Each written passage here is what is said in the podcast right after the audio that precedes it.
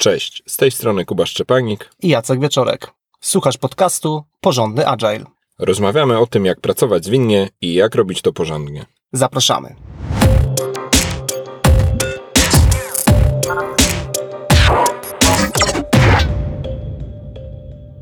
W dzisiejszym odcinku chcemy porozmawiać o tym, jak sprzedawać agile, jak sprzedawać zwinność. E, Tłem do tego odcinka e, są historie, których wielokrotnie doświadczyłem pracując w Software House, e, gdzie zarówno ja, jak i, jak i generalnie rzecz ujmując Software House stawał w, przed taką sytuacją, w której trzeba opowiedzieć klientowi, czym jest praca zwinna. W dzisiejszych czasach generalnie jak wejdzie się na dowolny software house, no to ta zwinność jest mocno dostrzegalna już na poziomie strony internetowej. Natomiast dla klienta może to znaczyć wszystko e, i nic. Stąd e, nie wystarczy powiedzieć, że jesteśmy zwinnym software house'em, czy że pracujemy w sposób zwinny z klientem zewnętrznym. Warto nauczyć się i przemyśleć, jaką w ogóle mamy strategię inspirowania klientem zwinnością i w jaki sposób chcemy klienta do tego rodzaju pracy e, zachęcać i przekonywać. I kiedy mówię o mm, relacji e, klient zewnętrzny a dostawca, e, Mam na myśli taki główny jeden scenariusz. Jest to scenariusz, w którym jesteśmy software house'em i dostarczamy klientom zewnętrznym konkretne oprogramowanie, najczęściej skrojone e, na miarę, a czasem jest to taki wariant, w którym mamy jakiś produkt pudełkowy i stanowią pewną bazę, natomiast konkretnie już pod klienta, pod jego potrzeby ten e, produkt rozbudowujemy czy konfigurujemy. A jeżeli czujesz, że taki odcinek e, nie dotyczy Ciebie, to bardzo liczę na to, że mimo, że tematyka jest dosyć dookreślona i może być niszowa, to liczę na to, że te historie o tym, jak sprzedawać e, Agile w takich relacjach klient-dostawca mogą być również inspirujące dla innych przypadków, gdy wewnątrz organizacji trzeba do tego Agile'a przekonać, czy to biznes, czy może jakiś zespół, z którymi współpracujemy, czy ogólnie sprzedać Agile'a do firmy, czy do zarządzających. Więc pomimo tego, że jesteśmy bardzo dookreśleni i będziemy trzymać się tych realiów e, współpracy z klientem, e, no mimo wszystko liczę na to, że będzie też e, do wyjęcia również dla osób, które w tej relacji przynajmniej teraz nie pracują. I przygotowaliśmy pięć konkretnych porad, które z naszej perspektywy warto spróbować, warto wcielić w życie i mm, przejdziemy po kolei po tych, po tych poradach. Pierwsza porada, mm, co do której się zgodziliśmy z Kubą, to jest porada, w której mówimy, że warto skupić się na sprzedawaniu korzyści, a nie konkretnie na przykład Scrama, czyli konkretnego narzędzia. I z czego wynika, wynika taka porada? Mm, powodów jest co najmniej kilka. Po pierwsze, kiedy będziemy sprzedawać klientowi Scrama jako takiego, e, no to możemy trafić na sytuację, w której klient pracował już wcześniej przy użyciu tego frameworka, no i może mieć jakieś swoje już e, doświadczenia, jakiś swój punkt widzenia. E, super, jeżeli to są pozytywne doświadczenia, natomiast no, ten bardziej ciemny scenariusz to jest scenariusz, w którym klient pracował w kiepskim skramie, który, no, umówmy się, nie był, jakby nie dostarczał wartości, no więc jak klient usłyszy skram, no to może zareagować alergicznie na zasadzie My już pracowaliśmy z Kramem, przekonaliśmy się, to nie działało, to była strata czasu i tak dalej, i tak dalej. Tak więc to jest pierwszy powód. Drugi powód, dla którego moim zdaniem warto skupić się na korzyściach pracy w Scrumie, a nie na samym operowaniu tym słownictwem, jest to, że po prostu te sformułowania, których e, będziemy e, używać, mogą być dla klienta po prostu niezrozumiałe, czyli możemy się skupić na takich ładnych okrągłych zwrotach jak transparencja, inspekcja, adaptacja, backlog sprintu, product owner, scrum master. I dla nas to może być e, oczywistość, e, co te rzeczy znaczą i, i absolutnie jasne pojęcie, natomiast dla klienta backlog produktu to może nie znaczyć nic. Natomiast no, to nie jest też tak, że, e, że każdy klient podczas rozmowy e, będzie na tyle odważny czy otwarty, żeby dopytywać o te rzeczy. Tak więc możemy mieć takie piękne poczucie, że e, idealnie i perfekcyjnie tłumaczymy Scrama, natomiast dla klienta to będzie absolutny, absolutny bełkot w takim sensie, że jakieś buzzwordy, jakieś specjalistyczne słownictwo, z którego nic nie wynika. I trzecia, trzeci powód, który przychodzi mi do głowy, mm, jest taki, że z perspektywy samej komunikacji, moim zdaniem lepiej jest powiedzieć klientowi, jaką konkretną korzyść uzyska pracując w Scrumie, niż opowiadać o tym, że jakiś tam element Scrama będzie wykorzystywany, czyli przykładowo zamiast mówić klientowi, że praca w Scrumie będzie transparentna, co tak do końca nie wiadomo, co będzie e, znaczyć dla klienta, moim zdaniem lepiej jest powiedzieć, że pracujemy w przejrzysty sposób i cały nasz proces pracy jest e, gotowy do wglądu, można e, zobaczyć jak pracujemy, te efekty pracy są namacalne, dużo rzeczy jest dookreślonych, to nie jest jakiś taki black box takie pudełko, które klient widzi e, z lotu ptaka i nie ma pojęcia, co się w nim dzieje. E, czy na przykład zamiast mówić, że będzie e, product owner po stronie klienta, no to moim zdaniem lepiej jest powiedzieć, że decyzja na temat zakresu prac będzie podejmował klient i będzie miał wpływ na priorytety pracy. Jak mówimy o tym sprzedawaniu korzyści, to mi przychodzi do głowy. Jeden taki wymiar e, bardzo mocno patrzenia na rezultaty, czyli e, uzyskamy lepszej jakości produkt, produkt, który o wiele lepiej odpowiada potrzebie klienta, czy też, że klient w trakcie będzie miał lepsze możliwości wpływania na priorytety i to są takie najwyższego rzędu korzyści, takie biznesowe albo powiedzmy operacyjne w projekcie. Ale a propos tego bełkotu, który, jak to powiedziałeś, na przykład skramowego, ale to można też rozszerzyć, bo, bo, bo podobnym bełkotem może być hasło na przykład MVP albo, albo przyrost, e, iteracja. Również mhm. takie nie, nie, tylko skramowe rzeczy mogą być e, dla nas słowem kluczem, które są pozytywne, a dla kogoś to może być słowo klucz, które jest bardzo negatywne albo nic nie znaczy. E, więc e, oprócz samego sprzedawania korzyści, ja bym też opowiedział trochę klientowi z językiem zrozumiałym dla niego, więc to może będzie językiem projektów, to może mhm. będzie takim językiem ogólnym, biznesowym, jak dokładnie chcemy współpracować i, i czego też obie strony od siebie powinny oczekiwać. Czyli my dużo damy, ale też na przykład oczekujemy, czyli e, jeśli chcemy, żeby to klient wszedł w rolę product ownera, na przykład jeśli mówimy o Scrumie, no to, to to są konkretne obowiązki. Jeśli oczekujemy, że będzie się pojawiał na sprint, sprint review, no to tu podobnie, no raczej ta responsywność jakaś, jakaś musi być. Więc e, o ile się w pełni zgadzam ze sprzedawaniem korzyści, to dołożyłbym mm-hmm. do tego jeszcze tą komponentę, opowiedzmy też takim językiem, nazwę to ogólnobiznesowym, bez żadnego żargonu specyficznego dla e, metod zwinnych, mm-hmm. co to dokładnie będzie oznaczało, że będziemy współpracować e, w sposób zwinny, bo no to już jest to miejsce, w którym też możemy się po prostu nie dogadać, czyli zwinnie, czyli oni myślą, że my będziemy absolutnie chaotycznie, elastycznie, a my zwinnie, czyli bardzo partnersko. Mm-hmm. I tu mhm. się może okazać, że już na przymiotnikach się rozjedziemy. Tak.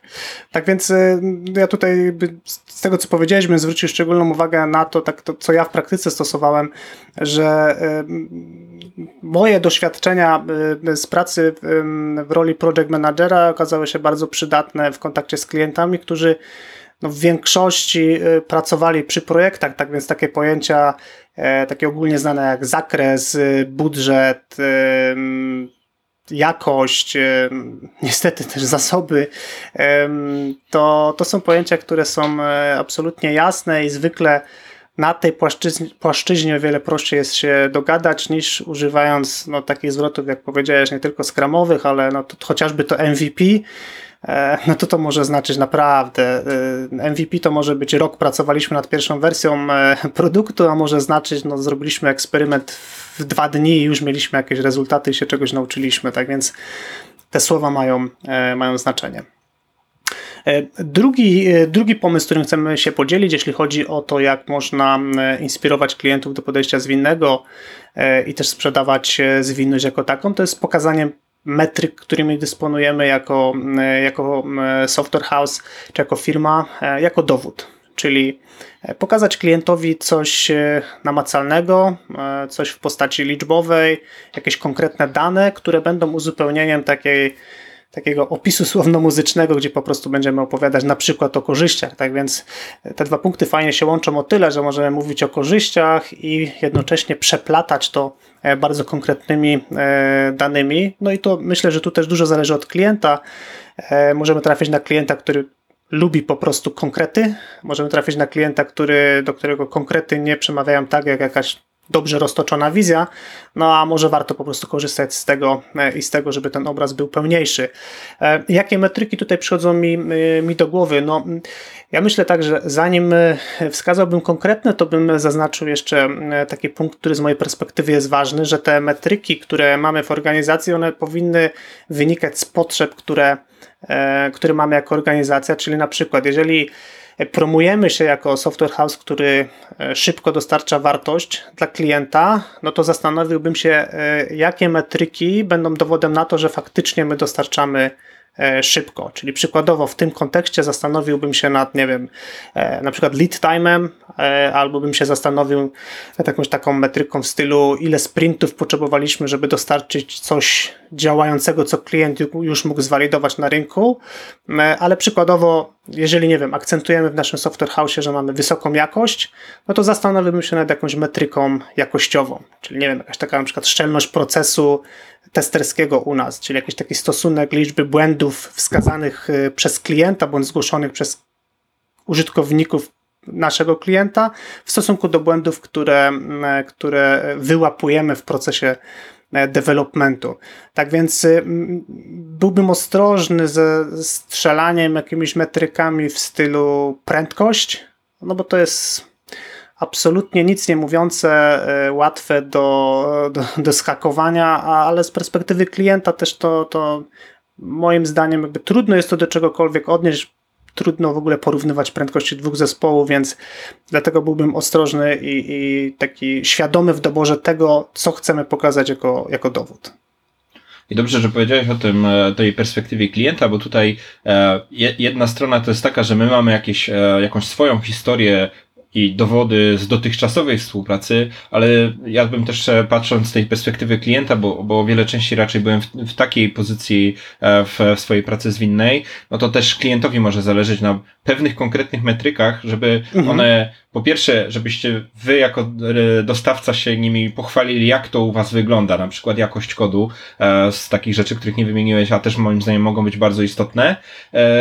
No i mi zależy na tym, żeby wasza, e, wasza ta strona inżynierska była bardzo dobra i chcę, żebyście po pierwsze się tym pochwalili, ale po drugie, żeby również w moim projekcie mhm. to również było bardzo dobrze e, dopilnowane oraz między innymi pomierzone i, i na przykład w jakiś sposób e, dzielone, raportowane. W każdym razie e, oprócz tego, że widzę, że pracuję z wami w sposób zwinny, to też na przykład dostaję e, jakieś informacje na temat tego, w jakim stanie jest kod tego, co tworzymy, może jak, jakie są statystyki procesu wytwarzania rzeczy, na których może z jakiegoś powodu mi zależeć. Więc tutaj ja bym dorzucił sprzedawajmy metryki, ale też rozmawiajmy od razu z klientem, e, a jemu na czym konkretnie zależy, jak to ma pomierzone, e, bo szczerze mówiąc to może być ta, ta różnica, którą też e, zrobimy na wrażeniu, mhm. czyli firma, która obiecuje złote góry, czyli ta pierwszy, ten pierwszy punkt o korzyściach, to to jeszcze jest słowo przeciwko słowu, ale jeśli my jeszcze też oprócz tego umiemy opowiedzieć, że mamy już dowody pomierzone z poprzednich historii, umiemy to wysytapować też w naszej relacji, no to jest zupełnie inna rozmowa. Od razu mhm. zaczynam nabierać zaufania do takiej, e, do takiego e, sprzedawcy, czy do takiego dostawcy jako, jako partnera biznesowego. Mhm. Jasne. Trzecia porada, którą przygotowaliśmy brzmi wytłumacz złożoną naturę software developmentu. E, sugerując tą poradę, mam na myśli mm, aspekt złożoności software developmentu, jako takiego pewnego fundamentu do dyskusji z klientem na temat tego, jakich narzędzi powinniśmy użyć, e, żeby w tym złożonym e, środowisku funkcjonować. E, no i tutaj jakby to jest takie fajne, fajne podłoże, gdzie możemy sobie trochę porozmawiać o teorii złożoności, o tym, jak bardzo jesteśmy w stanie przewidzieć pewne rzeczy w trakcie procesu pracy, trochę powiedzieć o tym, jak ważne, ważny jest aspekt uczenia się, strony dostarczającej software i też jak ważne jest uczenie się klienta w trakcie pracę nad produktem.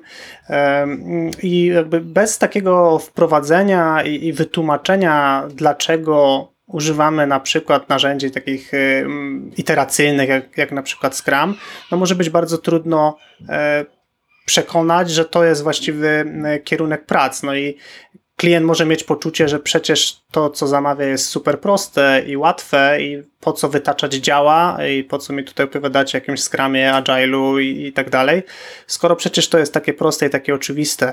E, tak więc tutaj jakby pokazanie, e, jak trudne jest estymowanie na bardzo wczesnym etapie, e, pokazanie, jak bardzo możemy się nie zrozumieć, jeżeli będziemy się skupiać tylko na formie pisanej, pokazanie, jak bardzo możemy się przejechać, jeśli chodzi o takie założenia, co jest potrzebne do wytworzenia kontra to, jak zareaguje na to rynek, no to są takie aspekty, które bez przegadania, bez takiego zrozumienia na tym poziomie, no może być ciężko przekonywać do pewnego rodzaju narzutu, bo tak to klient może odebrać e, w stylu, nie wiem, zróbmy warsztaty, e, przeprowadźmy refinement, e, może przeprowadźmy jakieś testy z użytkownikami, po co, skoro przecież wszystko, wszystko jest jasne. Tak więc uważam to za też jedną taką z fundamentalnych strategii przekonywania, czy też tłumaczenia, dlaczego w ogóle chcemy pracować w sposób zwinny. I to może być czasem takie wrażenie sprawiać, że e, tłumaczenie komuś złożoności wytwarzania oprogramowania to jest jak tłumaczenie komuś, że wiem, tak działa świat, ale no, moim zdaniem e, nadal możemy trafić na, na klienta, na zamawiającego, który nie ma wystarczająco dużego doświadczenia i nie rozumie tych wszystkich e, kwestii, o których wymieniłeś i wielu innych, których nawet nie zdążyłeś wymienić, które powodują, że, że po prostu wytwarzanie oprogramowania nie jest e, tak łatwe do zaplanowania. Ja bardzo zawsze liczę na taki, w takich momentach, zwłaszcza jeśli mam e, do czynienia z sytuacją, w której mogę doradzić zamawiającemu, ale przy okazji mam też trochę kontrakt, kontakt z, z tym, kto jest potencjalnym wykonawcą, żeby trochę też pokazać obu stronom, jak wiele tych czynników może się zmieniać. Trochę już to mhm. wymieniłeś, ale jakby jeśli ta strona wykonawcza jest otwarta na temat tego, jak wiele czynników może nam e, psuć plany, tak to powiem może trochę negatywnie, jest spora szansa, że również strona biznesowa wtedy trochę powie, no tutaj gdzie nie, mhm. gdzie to trochę bardziej spekulujemy, że to będzie przydatne i potrzebne, a no byłoby fajnie, gdybyśmy również my mogli zmieniać zakres pracy w trakcie pracy. E, no i jest wtedy taka fajna zasada może wzajemności. Wiem i oczywiście trafią się klienci, którzy albo nie uświadomią sobie tego, albo świadomie będą udawać, że takiego tematu nie ma. Oni tu mają plan, zakres, wszystko opisane, tabelki, mhm. dokumenty, proszę bardzo, książka. No, ale, ale i tak jestem trochę może tutaj optymistą. Jak my wytłumaczymy, dlaczego software development jest złożony, to jest szansa też na rozmowę, jak złożony jest ich biznes mm -hmm. i jak bardzo innowacyjne jest to, co chcemy zrealizować. E, a nawet jeśli nie realizujemy super innowacyjnych rzeczy, nie wiem, CRM albo jakiegoś intranet, e, jakąś stronę intranetową stawiamy, czyli relatywnie akurat rozwiązanie już jest powiedzmy, że ograne, no to zawsze jeszcze zostaje ta perspektywa klienta. Czy mhm. klient będzie chciał tego użyć, e, czy się przyzwyczai, jakie ma konteksty, to wszystko powoduje, że ta złożoność tutaj nam tylko się potęguje. I tak sobie myślę, słuchając tego, co mówisz, że generalnie też takie pogłębienie tego, z czym się mierzymy i dlaczego właśnie chcemy pracować przyrostowo, iteracyjnie i tak dalej, e, to są e, fajne fundamenty też takie, jeżeli po prostu decydujemy się na to, że chcemy się edukować e, w całym tym obszarze, czy software developmentu, czy konkretnie zwinnego wytwarzania oprogramowania, czy nawet po prostu zwinnego podejścia do, do tworzenia produktów, e, dojście do argumentów, e, dlaczego tak pracujemy, oraz też umiejętność e, wytłumaczenia klientowi na bazie tego, co poczytaliśmy, posłuchaliśmy, obejrzeliśmy, uważam, że to jest taka ogólnie wszechstronna umiejętność, którą dobrze posiąść, bo czasem będziemy coś tłumaczyć klientowi, czasem e, product ownerowi, z którym będziemy pracować, a czasem e, osobie z zespołu deweloperskiego.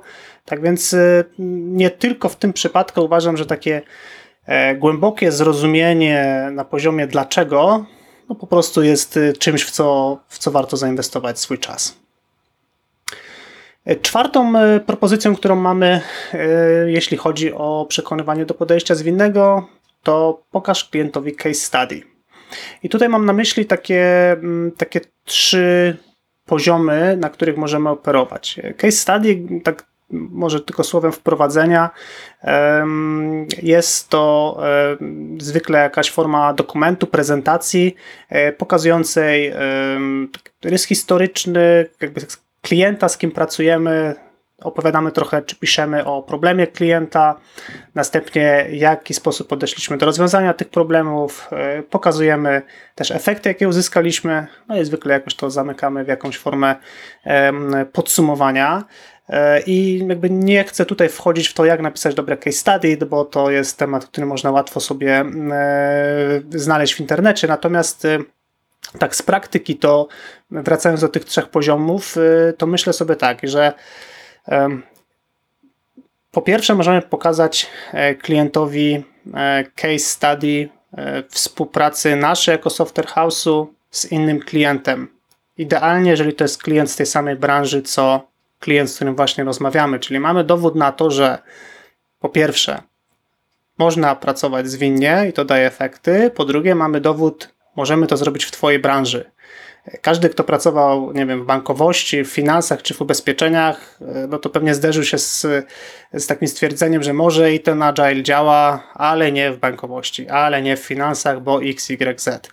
No dzisiaj akurat już żyjemy w takich czasach, że tych, e, tych, tych przykładów i case studies jest e, całkiem sporo. Myślę, że jestem w stanie zaryzykować, że na każdą branżę. Tak więc na pewno idealnie, jeżeli jesteśmy w stanie pokazać innym klientom, że pracowały, pracowali klienci z nami, z Twojej branży i były efekty. Jeżeli nie jesteśmy w stanie przedstawić e, tak perfekcyjnego przykładu, no to na kolejną taką naszą deską ratunku jest po prostu case study, czyli znów efekty pracy zwinnej z innym klientem, z innej e, branży, może niekoniecznie z branży klienta, z którym aktualnie pracujemy, no ale nadal jest to dowód na to, że być może podobne tematy, być może podobne produkty, podobny software tworzyliśmy dla kogoś innego. Jeżeli mamy tylko jakąś taką płynność w tym, żeby opowiedzieć, dlaczego to jest podobne, albo pokazać, co jest inne i jak to możemy zaadresować, no to myślę, że te case study nadal jest bardzo fajnym, takim silnym e, argumentem e, w naszej dłoni. Jeżeli nie mamy case studies, my jako software house, no to e, trzeci poziom, na który możemy wejść, to możemy po prostu sięgnąć po dostępne case studies y, publiczne, czyli sięgamy po case study liderów branż, y, firm, które wszyscy znają, y, niezależnie tutaj już konkretnie od branży klienta, w sensie super, jeśli mamy z branży klienta, jeśli nie, no to po prostu pewne duże duże nazwy, znane firmy, no i pokazujemy tym samym, że zobacz, świat się zmienia, to nie jest jakaś nasza fanaberia, najwięksi gracze na rynku, których na pewno znasz, no i tutaj jakby cała odpowiedzialność za to, żeby te przykłady były wymowne, pozostaje po naszej stronie, no stają się naprawdę fajnym argumentem, w sensie świat wokół nas się zmienił, takie są nowe realia i my właśnie tak y, pracujemy. Tak więc y, case study jest y, fajnym narzędziem, niezależnie czy mamy swoje, czy będziemy się podpierać przykładami z rynku. Uważam, że jest to coś, co jest bardzo przekonujące, no bo zwykle pokazuje, jak co w praktyce się zadziało i jakie to namacalne efekty. Przy wykorzystaniu case study można mieć dwie wątpliwości, przynajmniej ja mam takie wątpliwości, gdy sam e, nad nimi myślę. E, z jednej strony, zwłaszcza takich, które, w których osobiście nie bierzemy udziału, może być wątpliwość, na ile to case study odzwierciedla rzeczywistość. E, no i wtedy jest takie, powiedzmy, no, jest dylemat, czy, czy, czy na pewno e, tego użyć. A druga perspektywa to, czy czasami trochę za bardzo nie lecimy tą perspektywą rozwiązań, czyli opowiadamy pewną historię, która ma jakiś początek, środek i koniec i wszystko było proste.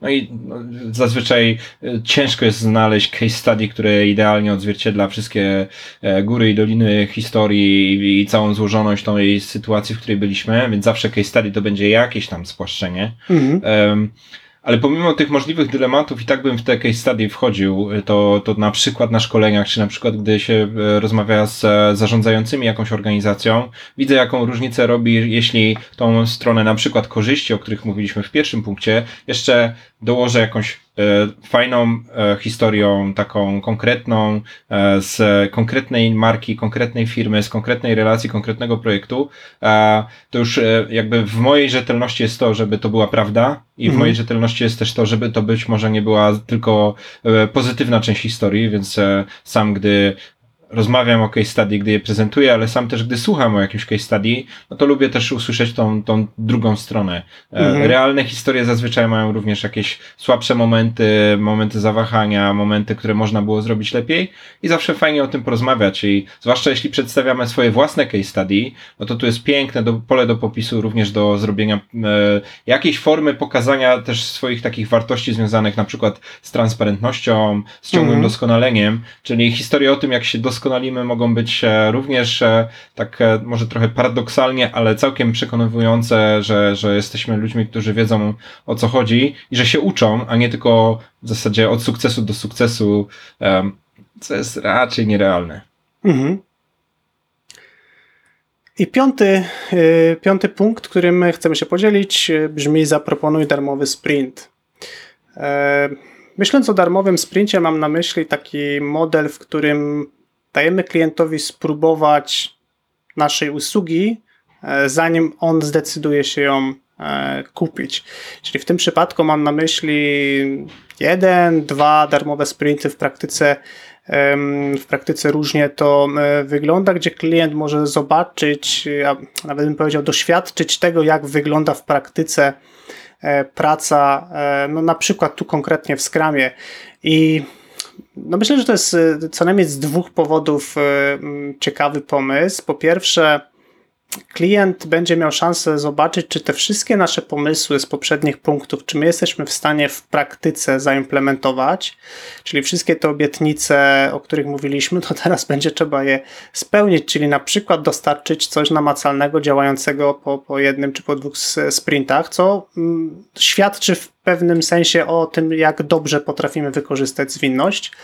Tak więc to jest e, z jednej strony taka walidacja tego, czy to nie były tylko piękne opowieści e, działu handlowego.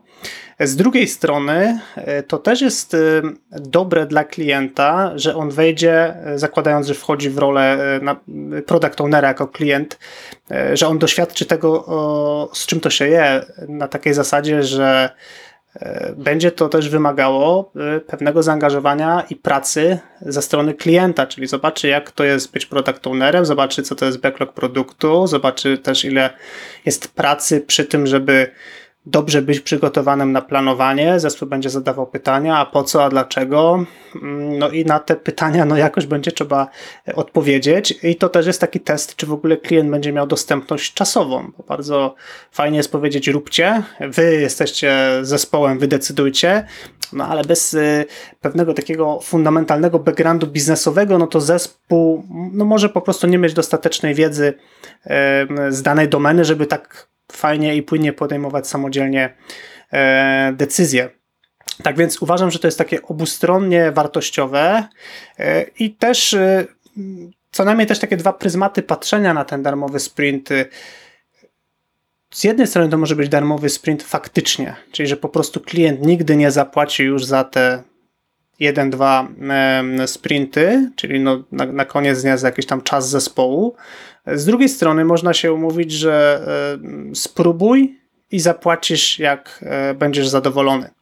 Czyli e, taka najbliższa analogia, jaka mi przychodzi do głowy, to jest taka analogia gwarancji. Czyli no po prostu stuprocentowy zwrot kosztów, których nie poniosłeś, jeśli nie będziesz zadowolony. No, czyli tak naprawdę, no, chciałby się powiedzieć, nic nie ryzykujesz, nie jest to do końca prawda, no bo jednak ryzykujemy czas. E, natomiast, no, em, sama taka, em, taka propozycja z mojej perspektywy y, stawia nas jako software house w takiej pozycji, y, jesteśmy pewni tego, co dostarczamy, tak więc no, wiemy, że i tak zapłacisz, bo będziesz zadowolony. Po prostu wiemy, że my to tak robimy.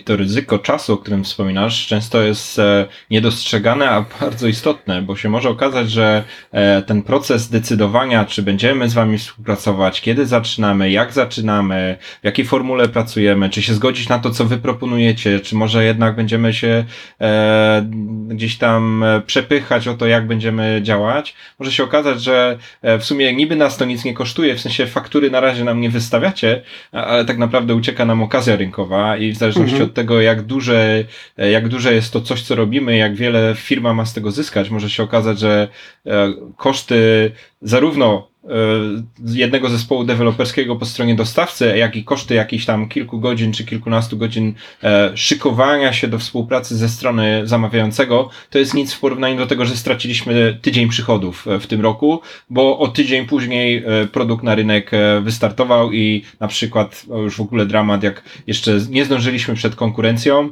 albo, albo się nie załapaliśmy na jakiś taki dobry moment typu szczyt sezonu, czy początek sezonu.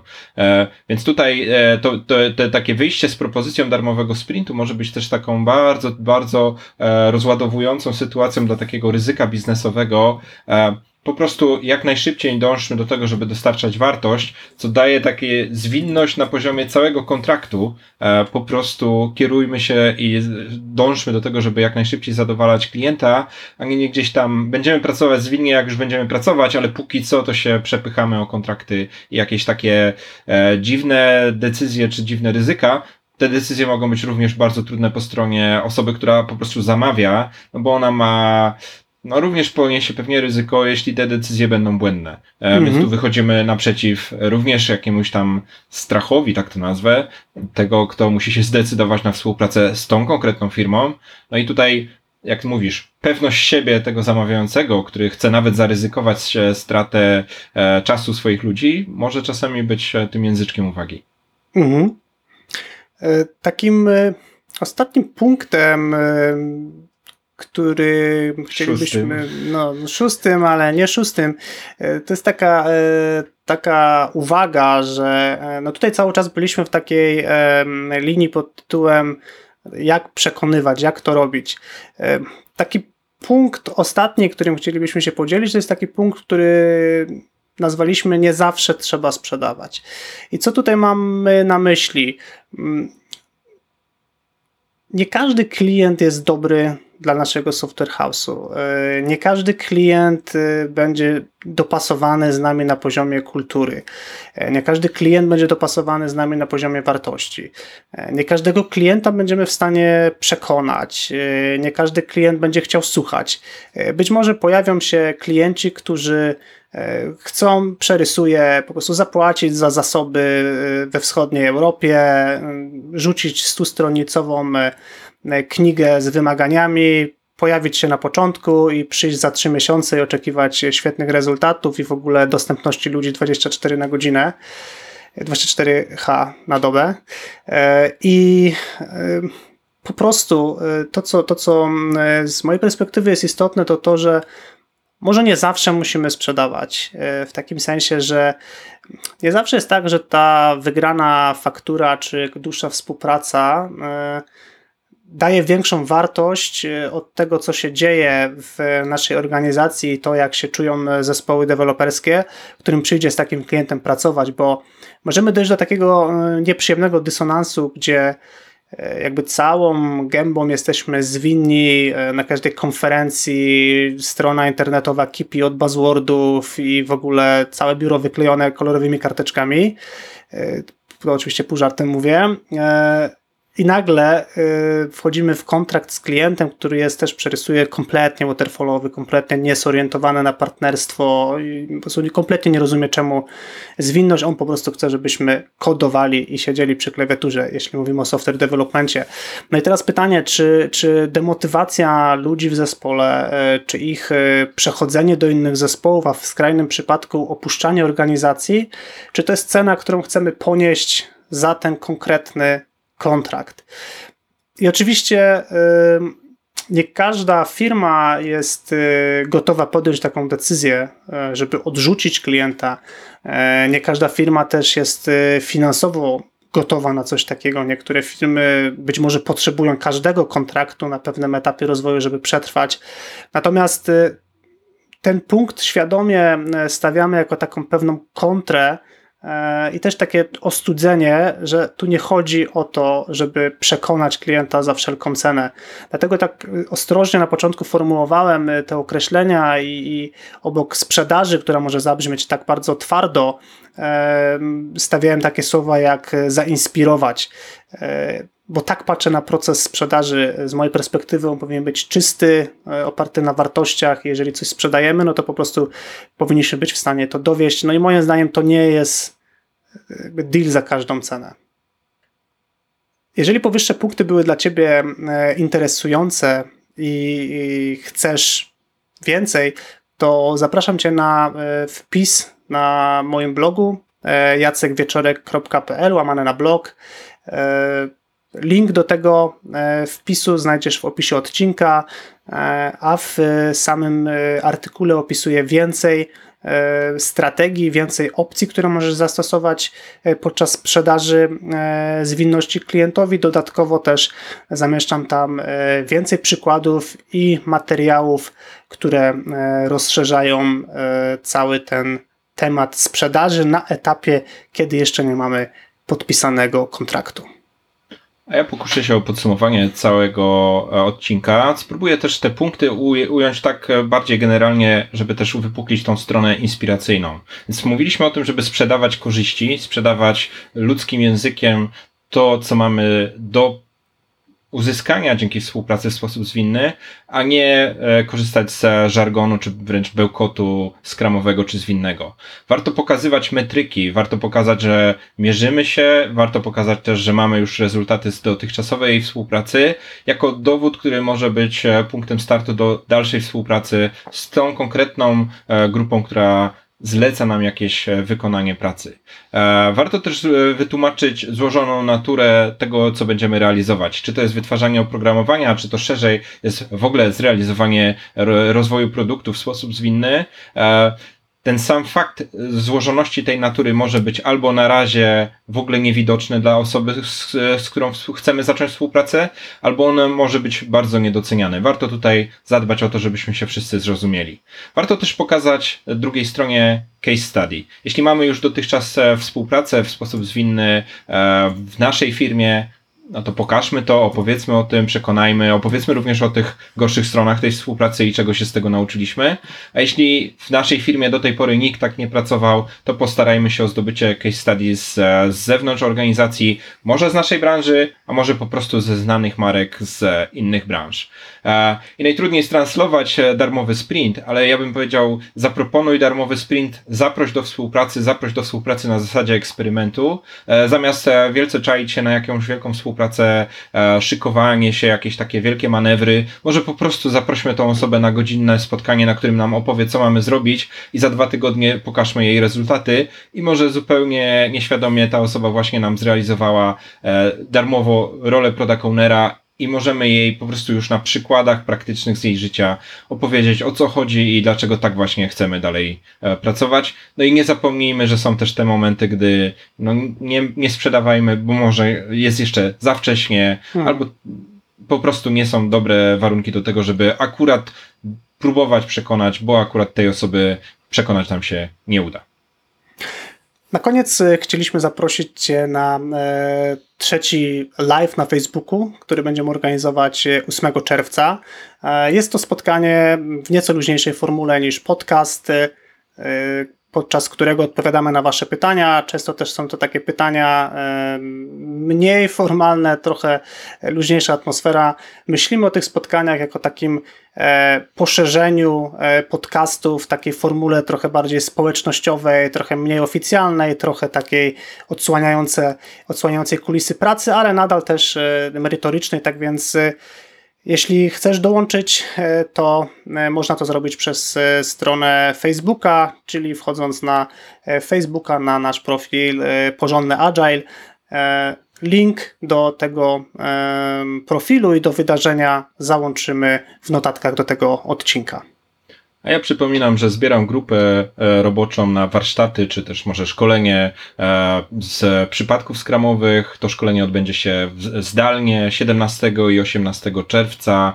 E, przepracujemy sobie trudne sytuacje, trudne case'y z różnych zespołów skramowych, z którymi współpracowałem w przeszłości i na tej bazie wypracujemy e, konkretną listę narzędzi i praktyk, które można stosować. Jeśli macie podobne historie w, tej, w tym momencie lub będziecie mieli je w przyszłości. E, I to by było na tyle w dzisiejszym odcinku. Dzięki Jacek. Dzięki Kuba i do usłyszenia wkrótce.